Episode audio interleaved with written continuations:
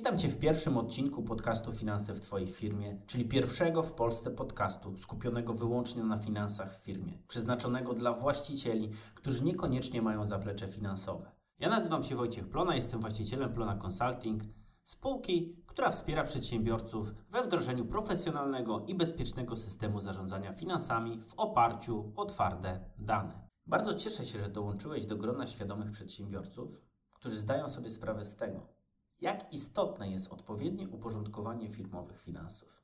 Na wstępie chciałbym powiedzieć o tym, dlaczego zdecydowaliśmy się nagrać taki podcast. Właściciele MŚP temat zarządzania finansami często pomijają lub jest mało popularny. Jest na koncie, jest dobrze. Księgowość pokazuje zyski, to mam zyski. Mam dodatkowe rozliczenia i nie idzie się w tym połapać i tak dalej, i tak dalej, i tak dalej. Zawsze znajdzie się jakaś wymówka, żeby nie zająć się finansami w firmie. Analizowanie tabelek to nie jest ich pasja ani ulubione zajęcie. Nie oszukujmy się, dla tych, dla których to jest, oni raczej nie mają problemu z liczeniem kasy. Dla innych zarządzanie ludźmi, sprzedaż, operacje i wiele, wiele innych kwestii jest o wiele bardziej interesujących niż siedzenie i analizowanie tabelek i patrzeć, co się dzieje. Dla tych, co jeszcze nie są liczbowi, to w ogóle omijają temat finansów szerokim łukiem. Niestety jest tak, że jeżeli nie masz predyspozycji finansowych, nie masz predyspozycji takich procesowych, w disku nie jesteś niebieski ee, czy czerwony, okazuje się, że bardzo, bardzo daleko jest ci do finansów i naturalnie nie patrzysz na to, co się w ogóle w tym dzieje.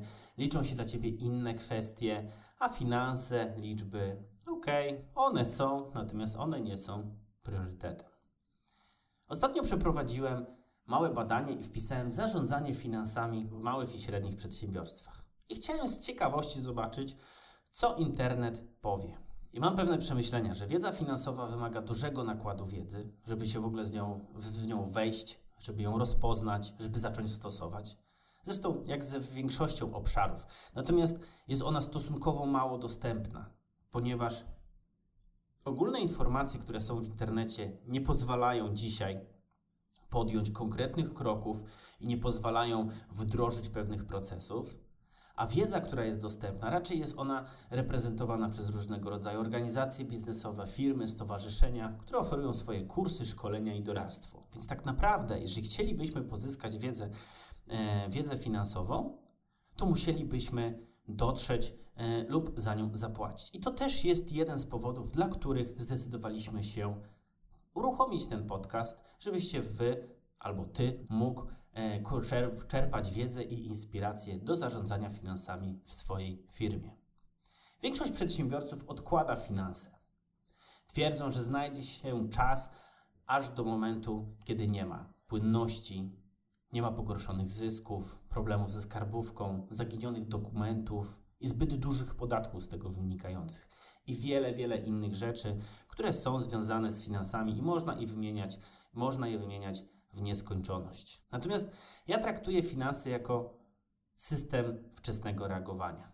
Jak w samochodzie są wskaźniki lub badania lekarskie robione cykliczne. Chociaż myślę, że metafora zdrowia i lekarzy wydaje się być nad wyraz trafna, ponieważ zaniedbanie obszaru zdrowia, powiedzmy, kardiolog, fizjoterapeuta lub inny obszar może doprowadzić do sytuacji, w której będziemy musieli podjąć radykalne działanie.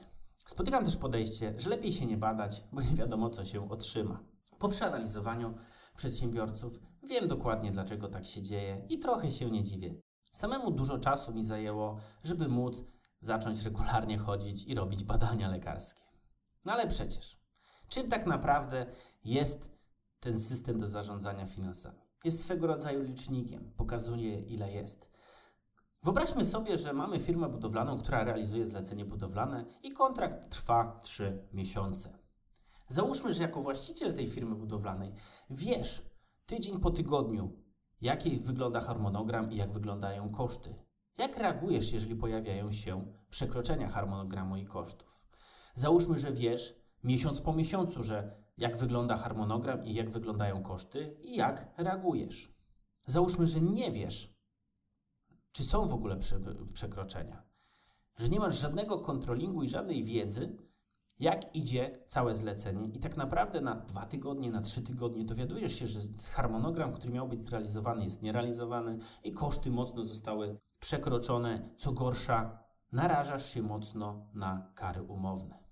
Zastanów się, w której sytuacji miałbyś szansę na reakcję i jak najlepsze poprowadzenie projektu. Jakbyś miał tą wiedzę co tydzień, co miesiąc, czy jakbyś dopiero ją zobaczył, czyli sam byś doszedł do tych wniosków, jakbyś już pojawił się problem. Czyli mamy licznik, pokazuje ile jest. Mamy kierunkowskaz, pokazuje kierunek. W którym kierunku zmierza Twoja firma? Zastanawiałeś się kiedyś, o ile decyzja o zatrudnieniu nowego pracownika lub wzięciu nowej maszyny byłaby prostsza, gdybyś dokładnie wiedział, z jakimi konsekwencjami się to będzie wiązało? Czy to będą gorsze wyniki finansowe? Czy to będzie brak płynności? A może wręcz przeciwnie? Może właśnie nowa maszyna spowoduje, że będziesz miał wyższe zyski. Często przedsiębiorcy podejmują te decyzje na czuja. Mają tą swoją intuicję. Ja też mam tą intuicję i to nie chodzi o to, że ja się teraz naśmiewam z tego. Natomiast ja wiem, że Intuicja to jest jedno, doświadczenie biznesowe to jest drugie, to jest bezcenne i tego nie można pominąć. Natomiast czasami nasz ram to w głowie, jak my sobie to szybko liczymy, może się przegrzewać albo nie wziąć wszystkich informacji pod uwagę. I dochodzi do sytuacji, w której, mimo że to liczyliśmy, mamy dużo kosztów, te 10, 15, 20%, na które nie patrzymy. Kolejnym obszarem jest taki weryfikator, czy to, co sobie założyłeś, pozwala ci faktycznie zrealizować założone plany lub stawki, które masz, pozwalają ci zarabiać tyle, ile chcesz. Jeżeli faktycznie chcesz skorzystać z dźwigni finansowej, to warto zacząć od podstaw. Chciałbym, abyście mieli świadomość, że są trzy filary, które należy wdrożyć, myśląc o zarządzaniu finansami w waszej firmie. Po pierwsze, odpowiedzialność. Po drugie, narzędzia. Po trzecie, cykliczność.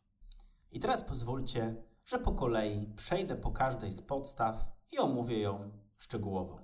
Przede wszystkim odpowiedzialność. W kwestii odpowiedzialności warto odnieść się do poszczególnych ról, bo mamy tak naprawdę trzy role: zarządu, menadżera i wykonawcy. Inaczej oni są zwani jako specjaliści, menadżera i przedsiębiorcy.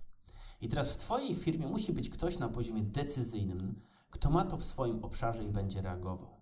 Warto pamiętać, że w każdej roli muszą zostać określone konkretne odpowiedzialności, kto za co odpowiada, jakie zadania się z tym wiążą i jakie rezultaty należy dowodzić. To jest szczególnie ważne, żeby na każdym poziomie, na poziomie zarządu było powiedziane, za co zarząd odpowiada, z jakimi zadaniami się to wiąże i z jakich rezultatów jest rozliczany.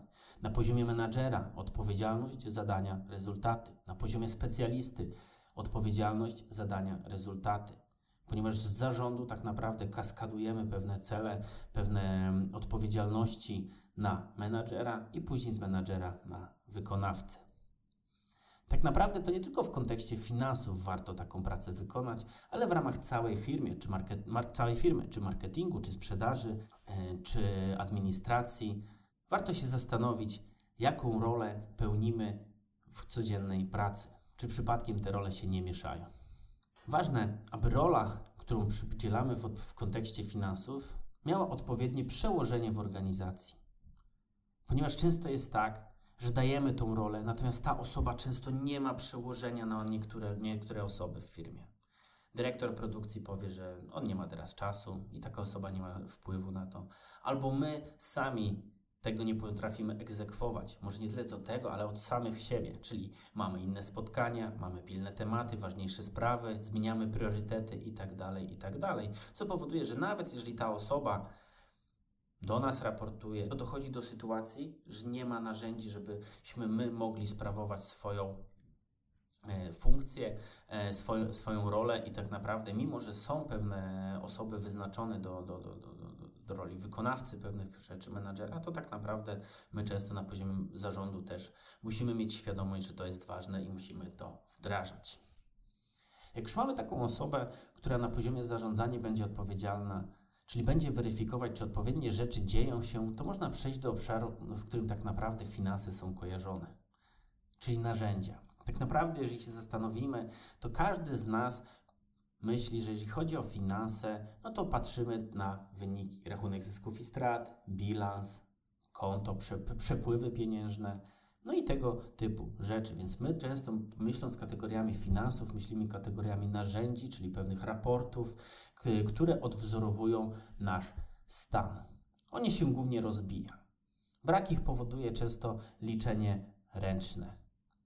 Mam taką zasadę, że im krócej przygotowujesz analizy, im większą masz automatyzację, tym więcej czasu masz na interpretację danych, która w kontekście w ogóle prowadzenia biznesów i wyciągania wniosków i podejmowania decyzji w oparciu o twarde dane jest kluczowa.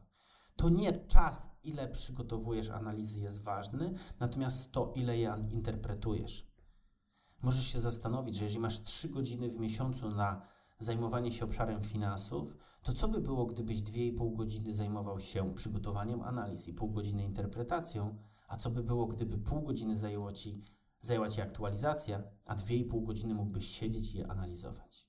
Podczas budowy takiego narzędzia warto zwrócić uwagę na proces, jaki przebiega. Czy wszyscy wiedzą, że on ma być szybki, że, to, że te dane powinny być na żądanie, czyli jeżeli dzisiaj chcemy, to możemy sobie je wyeksportować, że te dane powinny być poprawne, i teraz to, to, co powiem, to może być często takie e, trudne dla niektórych, ale proces zbierania informacji musi być idiotoodporny. Co to znaczy? Znaczy to mniej więcej tyle, że osoba, która nie ma pojęcia o finansach, powinna mieć umiejętność wpisania, zadekretowania odpowiednich informacji, dostarczenia pewnych informacji, żeby one później były użyteczne. Jeżeli chodzi o narzędzia, osobiście polecam, polecam zacząć od stworzenia zarządczego rachunku wyników, budżetu, analizy rentowności linii biznesowych, cashflow. Przykłady takich narzędzi możecie zobaczyć w raporcie dostępnych na samej górze naszej strony internetowej www.plonaconsulting.pl. Trzecim obszarem po odpowiedzialności i narzędzie, narzędziach jest cykl, czyli proces. Patrzenie w odpowiednim cyklu powoduje, że jesteśmy w stanie utrzymywać tempo i reagować na pojawiające się sytuacje. Jestem wielkim fanem podejścia zarządczego, zarządczego procesowego, które odwzorowuje, jak ja to nazywam, dzień, tydzień, miesiąc. Czyli pokazanie, na co patrzymy dziennie i powtarzanie tego, na co patrzymy tygodniowo, na, to, na co patrzymy miesięcznie, na co patrzymy kwartalnie i na co patrzymy rocznie. Czyli na przykład na co patrzymy dziennie? Możemy patrzeć na nasze przelewy, należności, zobowiązania, czyli ile mamy wystawionych faktur i czy one są w terminie, czy mamy już jakieś przeterminowane, czy może my się spóźniamy. Na co patrzymy tygodniowo? Mogę tu odnieść przykład naszej firmy, gdzie raz w tygodniu wszystkie projekty się spotykają i analizują sobie wskaźniki aktualnego wyniku na projekcie i wyniku, który mamy rozliczony, e, czy na przykład nasza praca nie idzie za szybko względem rozliczeń, które mamy z klientami. Na co patrzymy miesięcznie, często jakie projekty nam się zakończyły, jakie mamy lesson learned, jakie mamy wyniki na dużych naszych projektach. Na co patrzymy kwartalnie, to są pewnego rodzaju podsumowania z zespołem, co nam wyszło, co nam nie wyszło. No i rocznie wiadomo, że to często są podsumowania roku. Do każdego cyklu dziennego, tygodniowego, miesięcznego, kwartalnego i rocznego rekomenduję przypisać konkretne liczby i żeby, liczb, żeby kluczem rozmowy na, na takich spotkaniach były liczby, a nie opinie. Czyli liczby, które reprezentują fakty. Czyli jak przychodzimy i mówimy tak, chcemy osiągnąć 15 tysięcy czy tam 100 tysięcy zysku w danym miesiącu. I przychodzimy codziennie, co, co tydzień i mówimy, słuchajcie, w tym tygodniu Mamy realizację na poziomie 50 tysięcy, powinniśmy mieć na poziomie 75. Co się stało? Jakie działania możemy podjąć, aby móc poprawić tą sytuację? To jest szczególnie ważne, żeby był ten punkt odniesienia w, w liczbach, bo jeżeli tego nie ma, to nie mamy wspólnego punktu, takiego fundamentu, punktu odniesienia, czyli to, co faktycznie to, co faktycznie da, daje nam pewien kierunek. I sam doskonale wiesz, że czasami te spotkania, które nie mają agendy, nie mają punktu odniesienia liczb, potrafią zagolopować w takie miejsca, w których na sam koniec ludzie się zastanawiają, jak to się stało, że rozmawialiśmy o tylu tematach, o takich tematach, które w ogóle nie są związane z tematem naszego spotkania, a co więcej, e, wszyscy mają poczucie straconego czasu. Mam takie przekonanie, że obcowanie na co dzień z liczbami powoduje, że, że zaczynają być ważną częścią poszczególnych decyzji. Że jeśli codziennie patrzysz na te liczby, to zaczynasz wdrażać do swojego życia fakt, że one są, że masz ich świadomość i przy każdej decyzji podejmujesz, podejmujesz każdą decyzję w odniesieniu do tych liczb. Ja to zawsze mówię, że lepiej mieć zyski niż intuicję. Podsumowując, chciałbym, żebyś zapamiętał, nie ma idealnego momentu na rozpoczęcie pracy z układaniem finansów, jednak warto zacząć je układać, kiedy w firmie dzieje się dobrze. Wielu właścicieli zwleka z tym do ostatniego możliwego momentu, za co można naprawdę słono zapłacić. Odpowiednio uporządkowane finanse mają szereg korzyści, które mogą stać się przewagą konkurencyjną Twojej firmy. Jeżeli chcesz naprawdę wiedzieć, co się dzieje w Twojej firmie, musisz poznać na wylot jej finanse. Aby odpowiednio zarządzać finansami firmy, musisz mieć mocne fundamenty. Są trzy filary finansów. Pierwszy z nich to odpowiedzialność. Musi być w firmie ktoś odpowiedzialny za ten obszar. Drugi to narzędzia, czyli musisz mieć coś, co pozwoli Ci szybko analizować, interpretować dane finansowe. Po trzecie to jest cykliczność, która pozwoli Ci na bieżąco obcować z najważniejszymi liczbami i wskaźnikami. Czyli jeżeli miałbym Ci powiedzieć to, od czego zacząć, jaki jest Twój pakiet startowy, to o czym na początku mówiłem, to pamiętaj odpowiedzialność, narzędzia, cykl. Na dziś to już wszystko, co dla Ciebie przygotowałem. Jeżeli ten odcinek okazał się dla Ciebie przydatny i znalazłeś w nim wartość, będę wdzięczny, jeśli zasubskrybujesz go w swojej ulubionej platformie z podcastami i zapiszesz się na nasz newsletter, zaglądając do stopki na naszej stronie internetowej www.plonaconsulting.pl. Do usłyszenia w następnych odcinkach. Cześć!